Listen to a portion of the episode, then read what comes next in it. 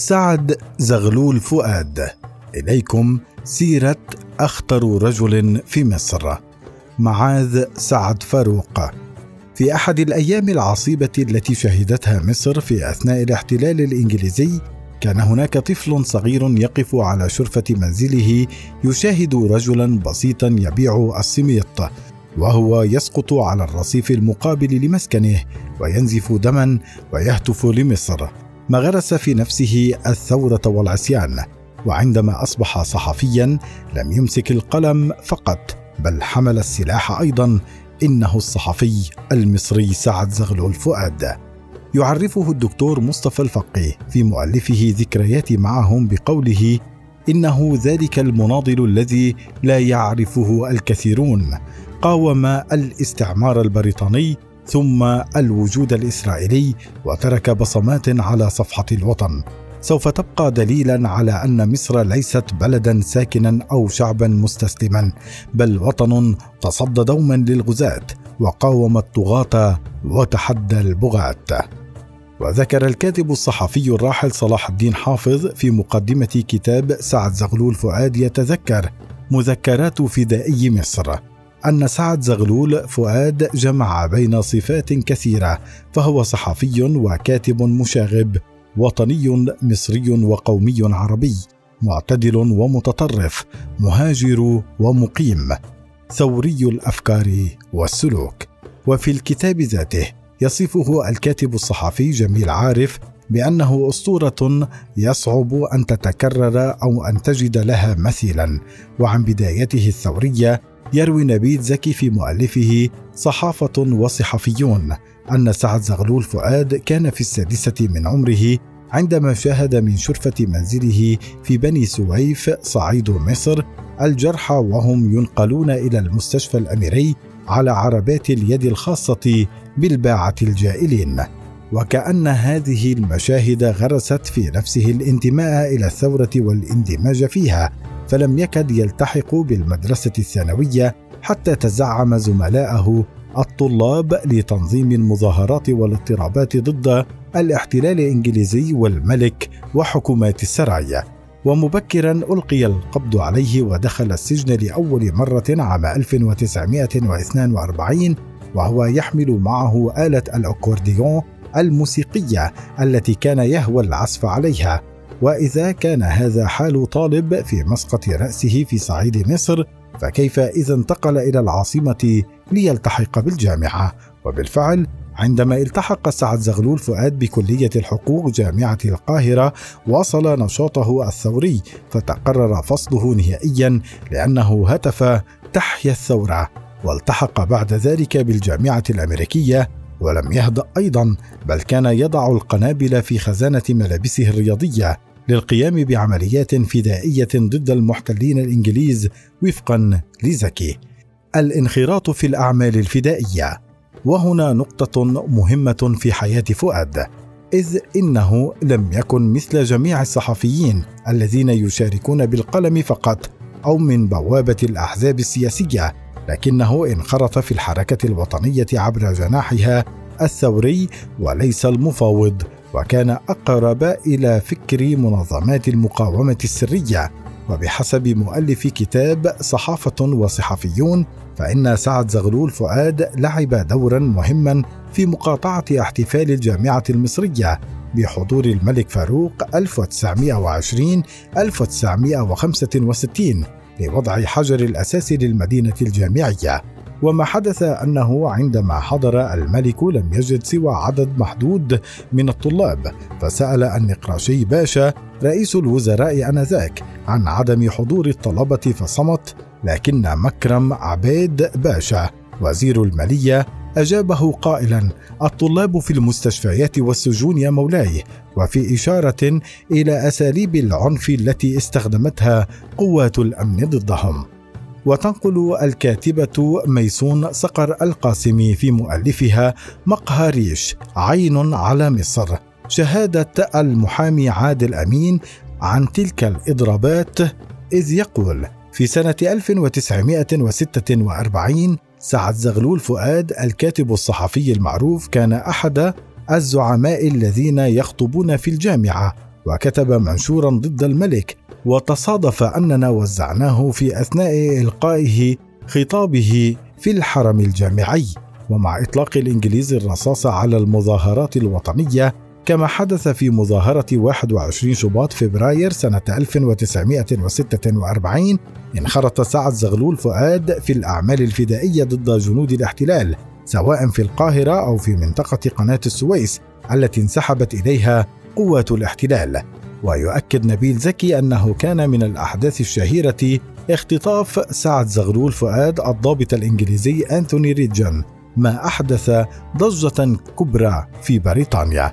ويصف الدكتور مصطفى الفقي حال سعد زغلول فؤاد في هذه الفترة بقوله ترك القلم ليعيش في ميادين القتال وساحات المعارك فقد حارب في صفوف الفدائيين المصريين ضد الاحتلال البريطاني وانضم للجماعات المقاتلة في منطقة القنال وأبلى بلاء حسنا وسجل اسمه بين أشجع وأنبل الفدائيين المصريين. أخطر رجل في مصر. هذه الأوضاع التي عاشها سعد زغلول فؤاد عرضته للملاحقات الأمنية حتى بدأ يضيق ذرعا بها فاستغل صلته الوثيقة بطبيب الرئيس الراحل جمال عبد الناصر وتحدث إليه ليطلب من الأخير الكف عن ذلك. لكن عبد الناصر رد عليه بقوله إن سعد زغلول فؤاد أخطر رجل في مصر. وربما كان هذا الرد ناتجا عن أسلوب حياة سعد زغلول فؤاد الذي عمل في الصحافة لكنه حول المهام الصحفية إلى عمليات فدائية سواء داخل مصر أو في دول عربية عدة. إلى درجة أن كل من شارك في الحركة الوطنية منذ النصف الثاني من أربعينيات القرن الماضي سمع اسمه في المنتديات والمقاهي والاجتماعات العلنية والسرية أو في أوساط الطلاب والمثقفين والنقابيين. وعلى سبيل المثال فإن سعد زغلول فؤاد كان في منطقة قناة السويس يتابع الأحداث بصفته مراسلا عسكريا لصحيفة الجمهور المصري لكنه قاد فصيلا من المقاومة الشعبية ضد القوات البريطانية. ويؤكد المؤرخ الراحل عبد الله إمام في مؤلفه المعنون بوجيه اباظه والعمل الفدائي هذه الحقيقة بقوله سعد زغلول فؤاد لم يكن فقط صحفيا بجريدة الجمهور المصري التي تابعت باهتمام كبير معارك الفدائيين في منطقة القناة لكنه أيضا كان فدائيا بالدرجة الأولى. لقد ذهب إلى منطقة القناة محاربا يحمل السلاح وكان يعمل محررا في الجريدة. واتهم سعد زغلول فؤاد بإلقاء القنابل على سينما مترو في القاهرة في أيار مايو عام 1947 بحسب ما ذكر محمد عبد العزيز في مؤلفه المعنون بمذكرات ضابط في البوليس السياسي. وفي هذا السياق يقول صلاح الدين حافظ في الأربعينيات من القرن العشرين برز اسم هذا الشاب الثوري الجريء الذي يحمل القنابل بين طيات ثيابه ويلقيها على جنود الاحتلال في الشوارع وفي كل موقع لتجمعهم يستطيع الوصول إليه منفردا أو بمساعدة آخرين. وكان طبيعيا أن يخضع للمطاردة فصار هدفا مزدوجا لقوات الاحتلال البريطاني من ناحية والقوات المصرية من ناحية أخرى. عملية ميونخ ضد الإسرائيليين. ويبدو أن جميع من كتبوا عن سعد زغلول فؤاد اتفقوا على أنه كان صحفيا لامعا ووطنيا مغامرا.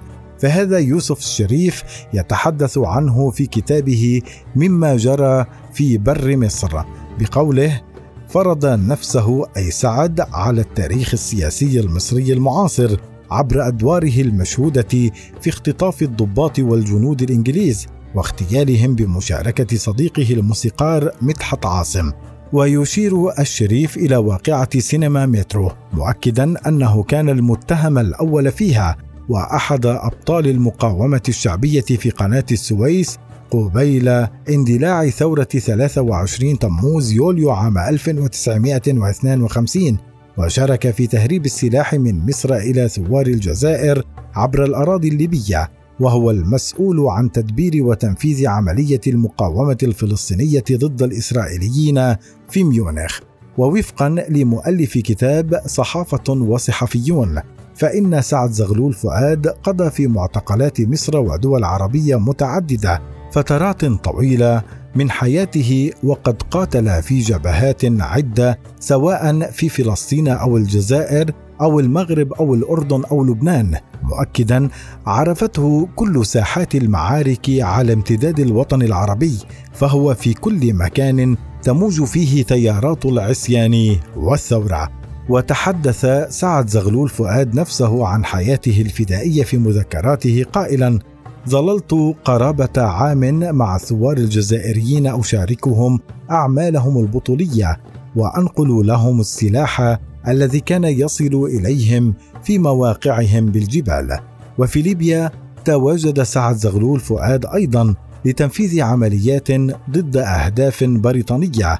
وفي العهد الملكي في أثناء العدوان الثلاثي على مصر عام 1956 بالتعاون مع ثوار ليبيين.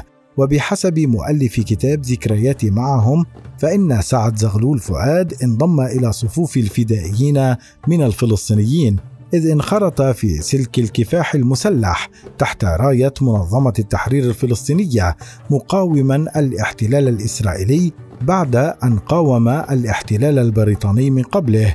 وجرى اعتقاله في سجون الأردن التي رأى فيها من ألوان التعذيب ما بقيت آثاره على جسده حتى رحيله. رأس من رؤوس الإرهاب. وبناء على هذه الأحداث يؤكد الكاتب الصحفي صلاح الدين حافظ أن قوات الاحتلال اتهمت سعد زغلول فؤاد في كل بلد عربي بل بعض الأجهزة العربية بأنه رأس من رؤوس الإرهاب. ويشدد الكاتب الصحفي جميل عارف في تقديم كتاب سعد زغلول فؤاد يتذكر مذكرات فدائي مصر على أنه كانت كل عملياته الفدائية أي سعد تكفي في حالة القبض عليه بالحكم عليه بالإعدام رميا بالرصاص.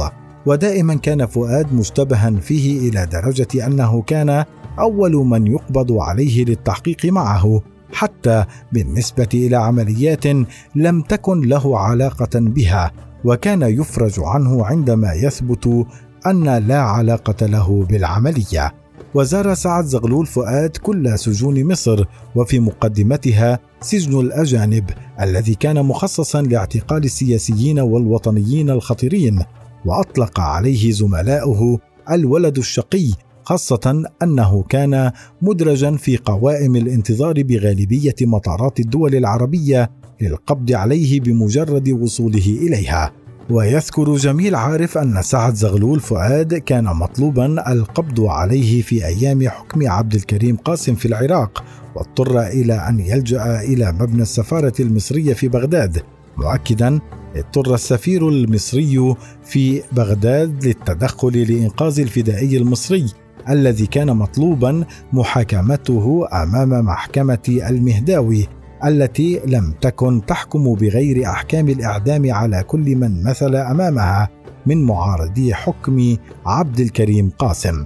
الأمر ذاته وقع في المغرب عندما قبض الجنرال محمد اوفقير وزير الدفاع المغربي آنذاك على سعد زغلول فؤاد إذ ألقى به في السجن وجرت عملية تعذيب رهيبة له ثم قدم إلى محكمة عسكرية كان مفروضا أن تحكم عليه بالإعدام لكنه نفسه لم يعرف كيف أفلت منها. فتح الطابور الخامس. مهمة سعد زغلول فؤاد الفدائية جعلته يستخدم كل شيء لتحقيق أغراضه حتى لون بشرته الذي كان يميل إلى الأحمر وشعره الكستنائي حدث ذلك عندما انتحل ذات مرة شخصية الصحفي الأمريكي سبنسر ديرل المحرر في صحيفة إكسبريس ديلي نيوز وهي صحيفة وهمية اخترعها لكي يكشف ويضبط ما أسماه بالطابور الخامس في حالة تلبس. استغل فؤاد تمكنه من التحدث بالإنجليزية لإتقان دوره. وحينها كان الوقت كما يذكر نبيل زكي هو ذروة غليان الحركة الوطنية في مصر وأراد سعد زغلول أن يفضح مواقف بعض زعماء أحزاب الأقلية من أعوان الملك الذين تحدثوا معه باعتباره الصحفي الأمريكي ديرل الذي سينقل آراءهم إلى أصحاب القرار في لندن وواشنطن حتى يتأكدوا من ولائهم. ويؤكد نبيل زكي كان منهم من طالب بزيادة عدد القوات الإنجليزية في مصر إلى عشرة أضعاف ومنهم من تطوع بالإعلان عن مشروعه لمكافحة الشيوعية التي هي عدوة أمريكا والغرب. ومنهم من طلب بعودة القوات البريطانية إلى احتلال مصر في حالة اندلاع حرب عالمية ثالثة. وأن هذه القوات ستكون موضع ترحاب من الجميع.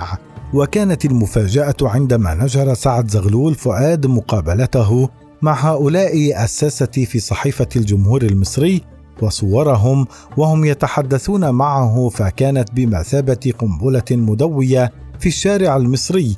وما كان من هؤلاء الساسة إلا أن لزموا الصمت المطبق. ولم يجرؤ واحد منهم على تكذيبه فقد كشف القناع عن حقيقة مواقفهم الموالية للاحتلال. الواقعة المذكورة رواها فتحي عبد العليم أيضا في مؤلفه المعنون بالنشاط الصهيوني في مصر عام 1897 1948 قائلا هاتف سعد زغلول فؤاد إسماعيل صدقي رئيس الوزراء آنذاك مدعيا أنه صحفي أمريكي. وحين التقيا زعم الأول أنه مندوب للمخابرات المركزية الأمريكية. فتهلل العبوس وزاد ترحيبه بضيفه. ووعده بأن يضاعف جهوده ضد الشيوعية والشيوعيين طوال حياته. ونشر حديث أخينا في أسبوعية الجمهور المصري القاهرية وكانت فضيحة. السادات يعالج سعد زغلول فؤاد ويروي الفقي أنه في مطلع سبعينيات القرن الماضي أوفد الرئيس الراحل محمد أنور السادات سعد زغلول فؤاد إلى العاصمة البريطانية لندن للعلاج من آثار التعذيب في السجون وأمراض سنوات الكفاح القاسية مؤكدا عاش شقيا ليسعد الوطن وقضى سنوات من عمره سجينا لتتحرر بلاده. وتشير بعض المصادر إلى أن سعد زغلول فؤاد كان زميل السادات أيام القنابل والتفجيرات ودخل معه السجن قبل ثورة تموز يوليو عام 1952 ويرى نبيل زكي أن اسم سعد زغلول فؤاد يرمز إلى العمل الفدائي وإلى كل نشاط يقتحم المحظورات ويتحدى أكبر الرؤوس مؤكدا أنه جيفارا المصري صاحب قضية ورسالة وهب حياته للقضايا الكبرى التي تتعلق بالمصالح القومية العليا لأمته. وفي السنوات الأخيرة من عمره هدأت حركته بسبب الأمراض الناتجة عن عمليات التعذيب إلى أن رحل في سبتمبر عام 2009 بعدما قضى جزءا من حياته مراسلا صحفيا في باريس للعديد من الصحف وآخرها الأهرام. رحل سعد زغلول فؤاد بعدما دخل السجون والمعتقلات أكثر مما دخل المدارس والجامعات وتعرض للمطاردات والمحاكمات أكثر مما عمل في الصحف والمجلات وكان لا يكاد يلتحق بصحيفة أو مجلة كما يقول صلاح الدين حافظ في كتاب سعد زغلول فؤاد يتذكر مذكرات فدائي مصر حتى يختلف معهم ويترك المكان بحثا عن آخر يحقق فيه طموحه. الذي لم يكتف يوما بالتعبير بالقلم بل مزجه بالتعبير بالسلاح دفاعا عن حرية بلده واستقلاله وكرامته. ولا نجد في ختام حديثنا عن هذا المناضل أفضل من حديث جميل عارف عنه إذ يقول لقد عاش واضعا حياته فوق كف يده من أجل مصر ولم ينهب أو يسرق وكان دائما شريفا فلم يحصل على رشوة أو يقبل كسبا حراما.